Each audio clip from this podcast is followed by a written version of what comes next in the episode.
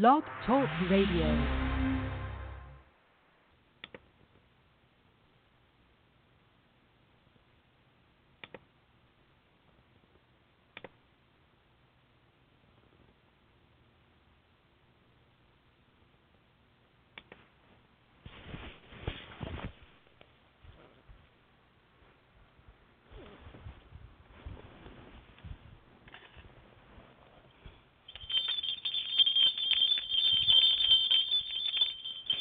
And welcome to Community Garden Revolution. My name is Mary Hukill, and we have a jam packed show today. I'm very excited because we're going to get some information about uh, the Farm Bill and also what Indiana's uh, stance is. excuse me uh, about the SNAP uh, possible ch- food changes, you know, that are happening that they're uh, proposing inside the the uh, Farm Bill, and so we're going to be having Emily Weikert Bryant, who's the executive director of the Feeding Indiana's Hungry, and she's going to give us their view or their stance of what they feel uh, that they are going to do to help uh, people in the state of Indiana, and also how she feels uh, that people should uh, contact uh, the different lawmakers to give their views of the situation also. So we're going to find out what it is that they feel or what they think is a good way of doing things and, you know, et cetera, et cetera. So she's going to be on later on the show today. Uh, but we've got all kinds of other things to talk about, and so uh, just hang tight with us. Uh, we've got um, a nice uh, clip that's from the USDA, as a matter of fact, and it's going to be giving you information to uh, tell you about what holds true for the food producers and possible shoppers for this year. And so we're going to go ahead and go right into that. And we're, of course, uh, going to uh, remind you about the American Community Gardening Association to uh, be sure that you do register your community garden if you have the opportunity. Uh, it gives an opportunity for folks to know, excuse me, uh, that you are doing a community garden. I apologize. The the air in the Midwest here has gone up and down, up and down. My sciences are whacked out the last three or four days. So hang tight, and um, we're glad you're here today. It's such an honor to have you here. You're listening to Community Garden Revolution, and we're going to go ahead and listen to that clip from the USDA. So hold one second here. This is where we talk about really kind of the state of the agricultural union. Agriculture Secretary Sonny Perdue opening up the USDA's annual Outlook Forum the other day, and he frankly said the current state of the Ag Union is what he called troubling. Farmers are facing pretty serious challenges these days. Commodity prices have fallen while the cost of operations have increased. And that will most likely be true again for this year. But for food shoppers, the news is not too bad. We'll take a look at prospects for our food producers and consumers on this edition of Agriculture USA. I'm Gary Crawford. We are forecasting farm income to decline for what could be the fourth year in a row. This from Agriculture Department analyst Carrie Litkowski. She says uh, prices for many farm commodities have also fallen over the last four years, and they are in general expected to stay low again this year, taking incomes down. Net cash farm income is forecast to be down about 5%, while net farm income, a broader measure of income, which includes non cash items as well as cash items, is expected to decline almost 7%. Net cash income at the projected $92 billion will be the lowest in nine years. The net farm income figure, the lowest in 12 years. She says there's no one reason for this, but a combination of things, including declines in both livestock and crop cash receipts of about a percent or less. And we're also seeing, uh, we're expecting to see a drop in federal government direct payments to farmers, and then a modest increase in production expenses. This long term four year trend in falling farm incomes has some people concerned because some of us remember what happened in the 1980s. There's no way that we can survive without some help. What we have is a real potential depression.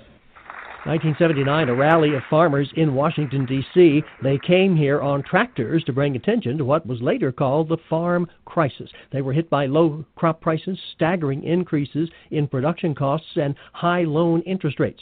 Thousands of farmers were losing their farms and their homes to foreclosure. So naturally, many people wonder if that's going to happen again.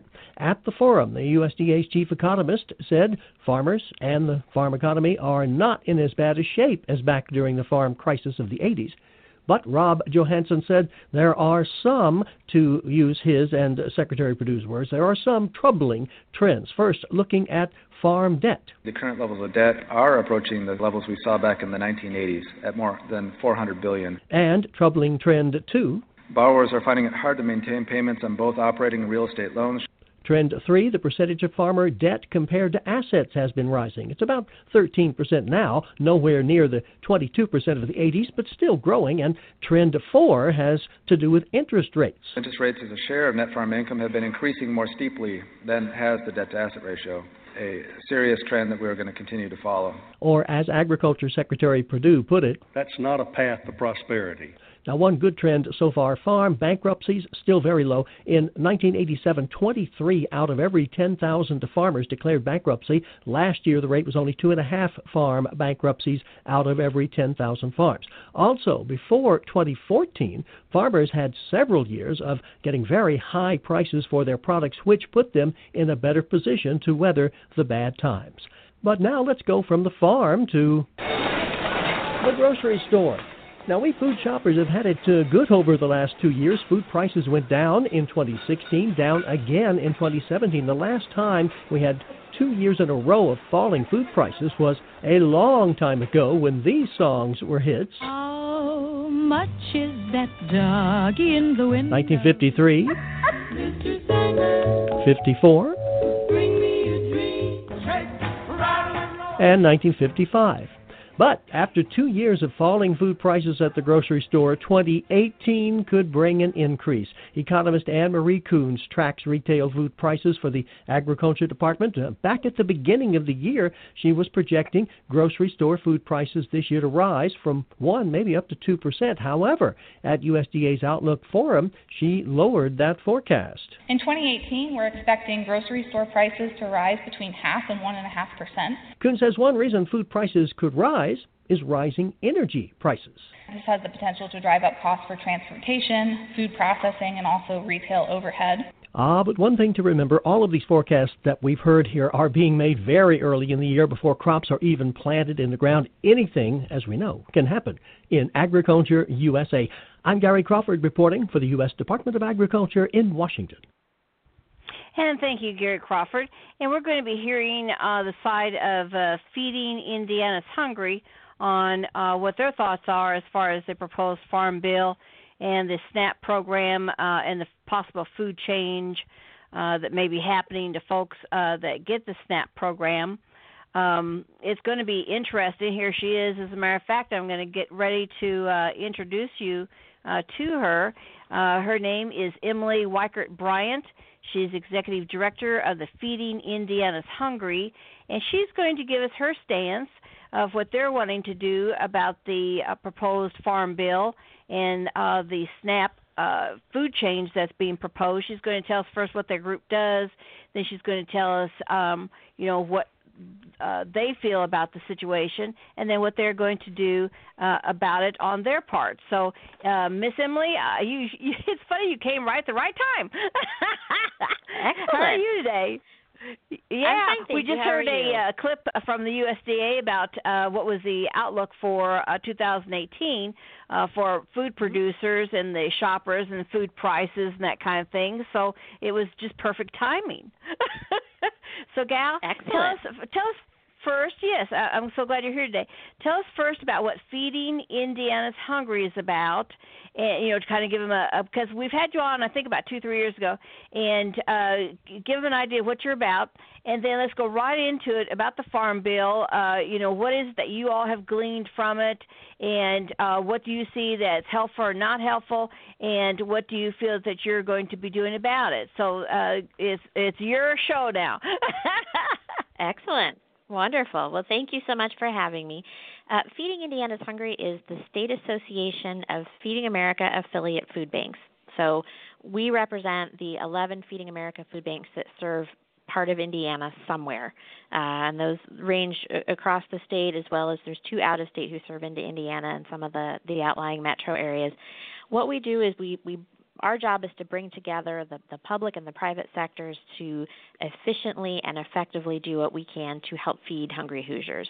Uh, and we do that through running some programs for the food banks, but we also do a good amount of public education and advocacy, and, and that's where the Farm Bill fits in. As far as what we are hearing, we're hearing about as much as anyone else is. There's there's not a, a bill that's been shared yet, um, but we understand that there are elements to uh, the House Agriculture Chairman's plan that are, are beginning to leak out.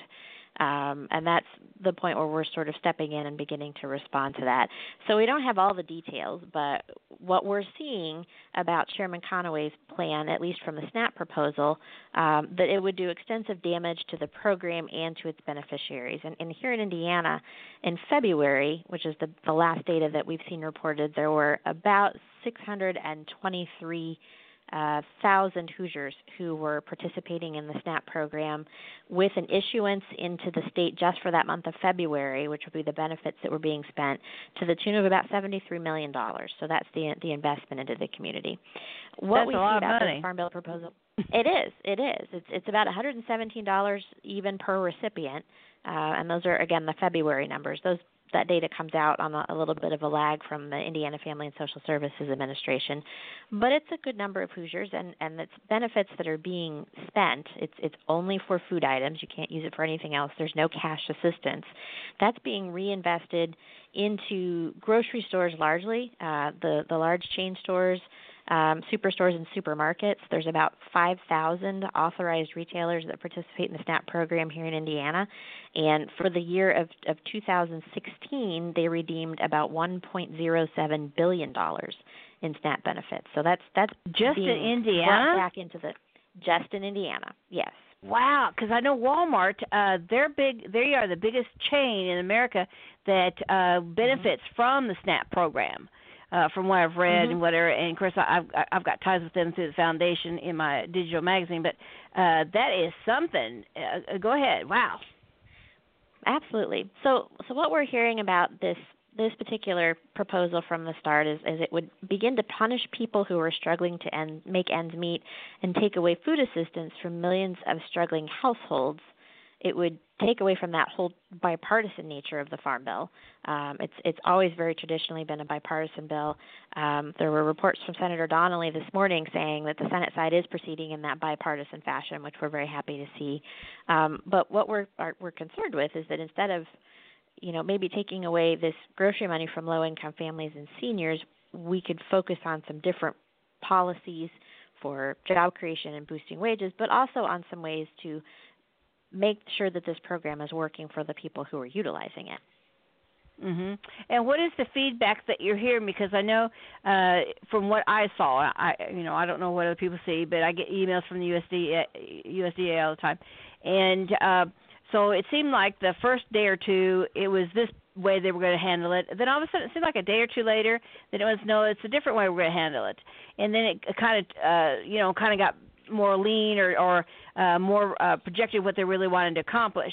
Is that what you all saw too, or was was I just because I also get news uh, releases from different people, and uh, so I was piecing it together, and I was like, does anybody yet have a memo of what it's going to be? so so so, uh, so you're yeah, still seeing that it's going to be. Uh, so it's still formulating then, uh, evidently. Wow. So let me yes, uh, yes. let me uh, go to the part where I'm familiar with. Uh, so basically, in a nutshell, uh, what we're trying to do is make sure that uh, we're community gardens. We do dabble with the small farms and urban farms because it is progression for job skills, and also people have the opportunity of not only eating but also making money, particularly like the vets coming back. And uh, so I am aware, I not really know, but like what you you really into it, but I just get skimming things uh, that uh, basically they wanted to make sure that more. Uh, that's why they're doing the import uh, export uh, deals, you know, with different nations, and they've boosted up the export stuff uh, in beef, but uh, and a few other meats. But uh, they wanted to make sure that the farmers had a chance to uh, make money, and that's basically, from what I understand, uh, where they were coming from is that it was putting to uh, putting more of those farmers back to work and being able to grow some items uh, to be able to sell. Uh, so then uh, the also the, the did you know that the physicians and I hope I get darn name right uh, physicians uh, it was a two physicians group uh, women's physicians committee on responsible medicine and they were the ones that really uh, lobbied uh, the lawmakers to do this Uh, they were the key component of the whole thing and uh, so their goal was to just like where I come from, uh, that uh, people need to eat better. Uh, bottom line is costing uh, too much in America for insurance. It's costing too much for medical care, and uh, I have found when I go through different periods of being unhealthy, uh, we eat vegetables and fruits daily anyway. That's us but we're kind of different. and so uh, it helps. It helps by eating more of those, like more fruit, or you know, have a fruit cup with three different fruits in it, or whatever. It helps heal better and helps you feel a lot better when you're you're not feeling well. And I think that's where they're coming from on that part, uh, not knowing what it could affect or not knowing what you know how that can be accomplished or whatever. So, is there ways of tweaking the proposal that you see that could work, or is it that you all are uh, your stance is that uh, just plain out darn give all the money to uh, the people and not look at the health or nutrition part of it? So I've I've not heard any any information about anything but the nutrition title. So a lot of those other pieces and, and the trade stuff apart, um, that's not really our area of expertise.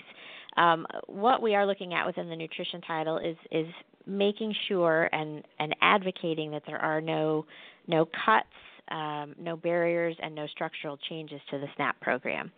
When we're mm-hmm. talking about a, a a benefit that really amounts to about a dollar forty per person per meal, um, we're not working with a lot of capital here. We're not those those right. households are still working hard to to crunch that budget, and we don't get into the weeds of um, you know the nutrition aspects of it or the the, the selection process, uh, we do believe that that client choice is essential and and something that I would point out that sort of dovetails with that. There was a USDA study about two years ago, and may you may or may not be aware that we don't necessarily know what's being purchased. That data doesn't come from the retailers. It's it's sort of a, a gray area. Um, but there was a retailer who provided the information about what was purchased for, uh, with for SNAP households and non-SNAP households, and this came from the USDA ERS. And what it showed us is that what's in the grocery carts of families who get SNAP and families who don't get SNAP is essentially identical. Um, so oh, I think that, interesting. You know, the nutrition aspect is sort of a broader issue, um, and you can look at you know the most often things purchased or or things like that, and that skews differently towards more unhealthy things simply because they're probably cheaper. Um, but you know, we come from the perspective that SNAP households are are essentially using their income and their SNAP benefits to purchase the same sort of things that we are. So, uh, you know, we we want to make sure that folks who are utilizing the program are able to make those choices and that they're able to receive those benefits when they really need them. And so, our concerns with some of the proposals that are circulating around the Farm Bill are that they would eliminate access to that benefit for a, a number of people. Um, they would, you know, really fundamentally alter SNAP's core purpose, which is to help feed struggling Americans and and roll back some of the progress that's been made over the last several decades to make sure that that program is accessible, make sure that we're not creating hoops and barriers for people to jump through unnecessarily that becomes so cumbersome that they drop off the program, uh, and to make sure that people are able to get what they need when they need it. Yeah, I heard first, and I think this is what the confusion was about. Uh, they came out that there was going to be uh, some kind of delivery service a box of vegetables to people, and they were going to pick out what the items were and then deliver to everybody. And I thought, wow, that's going to be expensive. But in the end, what they were getting uh, st- uh, stiffed from the um, two different areas, and I forgot what was. The banks was one of them because they were adding fees on the uh, things of uh, doing the monies to people or getting it to them or holding it or whatever it was, and then some other group. And so they were going to save, I think, one point some odd billion dollars just from all these different fees that were being collected. And I don't know if it was per state or if it was uh, the whole country or whatever. And then a day or two later, then I got another email and it said, uh, "Well, we've looked at this and we think what we're going to do is that uh, if they want us to deliver the vegetables, and we'll put it in a box for them, and they can call, or they can go ahead and have a separate card and then have uh, X amount of dollars, half of their monies, uh, on the card that has to go to uh, fruits and vegetable items. Now that's the the second uh, second day that I heard. I don't know what the thing is out there right now, but um, uh, I don't know where the second card was coming from or what was going to happen there or whatever. Then I began to think because I'm aware in our in our town uh, in the Midwest here that um, some of these people only get seventeen dollars a month. Seventeen dollars. I, I would ho- I would hope those people don't have like you know um eight fifty that goes to the food and eight fifty whatever uh that's concerning on that part uh but i do look at the part where the doctors are coming in and it's another group and i can't think what the hey uh the other one is. I don't know if it's the medical american medical association or what but i remember it's the physicians committee for uh responsible medicine that really was pushing this and uh, they had said, look, uh, you know, it is costing a lot to do medical stuff. It is costing a lot for the insurance because I know I see on Facebook all the time people are just complaining about the uh, the cost of insurance. And then also when I go to doctor's appointments because I watch over a parent myself, so I get to go twice, not only my stuff but my mom's. and uh, people are just about the you know the cost of insurance and um wow i mean i hope that can be taken care of somehow someday but um what do you think is going to happen to, what do you think or foresee that's going to be happening in the end on this situation well, we're not sure yet. Um, there, there's a good ways to, that we got to go on this. The the harvest boxes that you'd heard about that was part of the president's budget proposal. Um, there's nothing that I've seen that would indicate that uh, that's part of the House budget proposal, and we've not seen anything yet from the Senate. Um, uh, you know, aside from the logistics of that, and our food banks, you know, regularly do boxed food for the commodity supplemental food program that's that's part of the farm bill that goes out to seniors, but that's a caseload of about five or six thousand here in Indiana, as opposed to you know a couple of hundred thousand households that receive SNAP.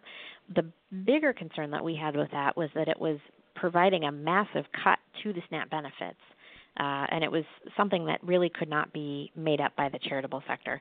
I'm not sure how familiar you are with, with the food banks and how our folks operate, uh, but the food banks in our network receive most of their product donated from retail or from food manufacturers, uh, which is fantastic. So we work with all of the, the Krogers and the Meijers and the Walmarts and, and the Costco's to take food donations from them, usually of perishable items.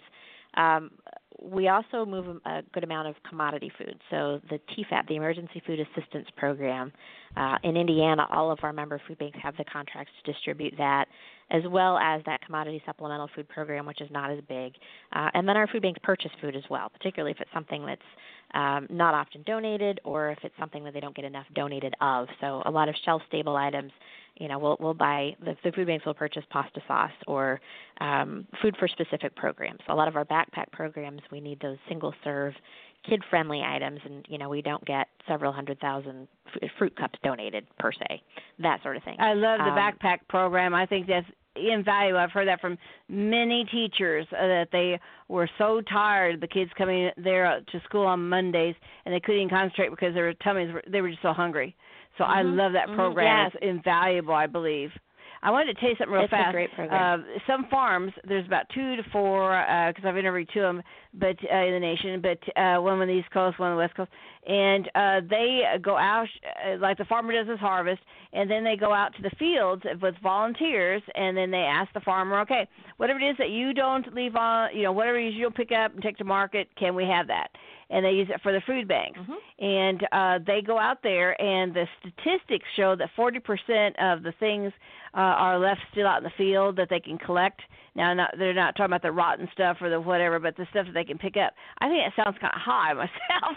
Uh, I wouldn't want to leave 40% out on the field myself, but but uh, that might be an option for food banks to uh, have the volunteers. I don't know what you do about the release of uh, liability, you know, the insurance situation, but they could go to the fields and uh, say, Mr. Farmer, you know, um, I realize that uh, you don't want to do the payroll or take the extra time to go out in your field and whatever, but may we go ahead and send some people out there and then pick up the extra that's fallen down, you know, like pumpkins and and uh, you know whatever else that may be laying out there. So that is an option because these people are doing nonprofit groups throughout the nation and they're actually making money at it. So it, uh, mm-hmm. I know it's kind of a slower area here in the Midwest, and we've got plentiful, plentiful fields of corn, soybeans, and whatever the hay. So uh, that's an option too that people might want to think about. It, there actually is a lot of a good amount of gleaning going on, uh, and it's it's often oh, on a case by case basis. We get phone calls about that uh, sometimes at at our office. Um, we often get calls, and we we look for calls from um, local producers who've already picked and packed out that you know would be willing to donate or or sell at below cost um, because it is that labor intensive concept of gleaning. Um, but I'm I'm happy to report that a new to Indiana group, uh, the nationally there's a group called the Society of St. Andrews, uh, and they do gleaning. That's that's their area of, of expertise and their specialty, and they're How they're moving it? into Indiana now as well. So uh, that's always ongoing. And then you see that a little bit with with local 4-H clubs or um, FFA where you know kids have those connections and they they work with them. All of our food banks uh, work very hard to have relationships with the local growers uh, and small farmers, as, well as you know the more commercial facilities, to be able to reach out and say, if you have product, we're able to move that. There's a taxable benefit uh, for folks to to donate if they're a producer.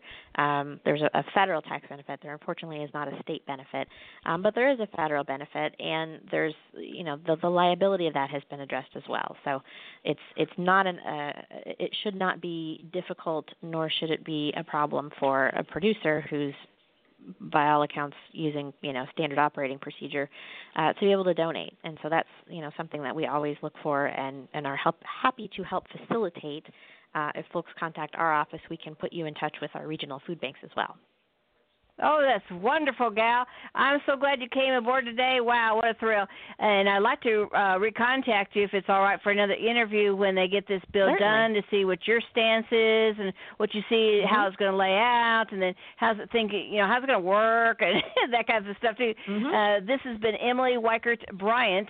She's the executive director of the Feeding Indiana's Hungry, and uh, we are so glad and blessed that you came today. And we will, of course, send this out to our different uh, folks that we send things to, and we appreciate your time. And wow, folks, a lot going on. I'm telling you, in the food industry, I told you that last year. I said this year and the next year it's going to be boom. And boy, I'm telling you, it's rolling. Thank you, gal. It I appreciate. Is. I Thank appreciate you for your time, very and much. Folks are uh, if folks are on social media, we actually have a Farm Bill campaign going on called SnapWorks for Hoosiers, so you can look us up there. Well, we thank you very much, and hopefully some people will sign up. I appreciate it, gal. You're listening Sounds to great. Community Garden Revolution. My name is Mary Hukill, and I'm so glad you came here today. We had a lot of information, didn't we? Have a great Community Garden Day. Thanks, gal. I don't have a mute button, but thank you so very much for coming. I appreciate it. We'll call you when it's done.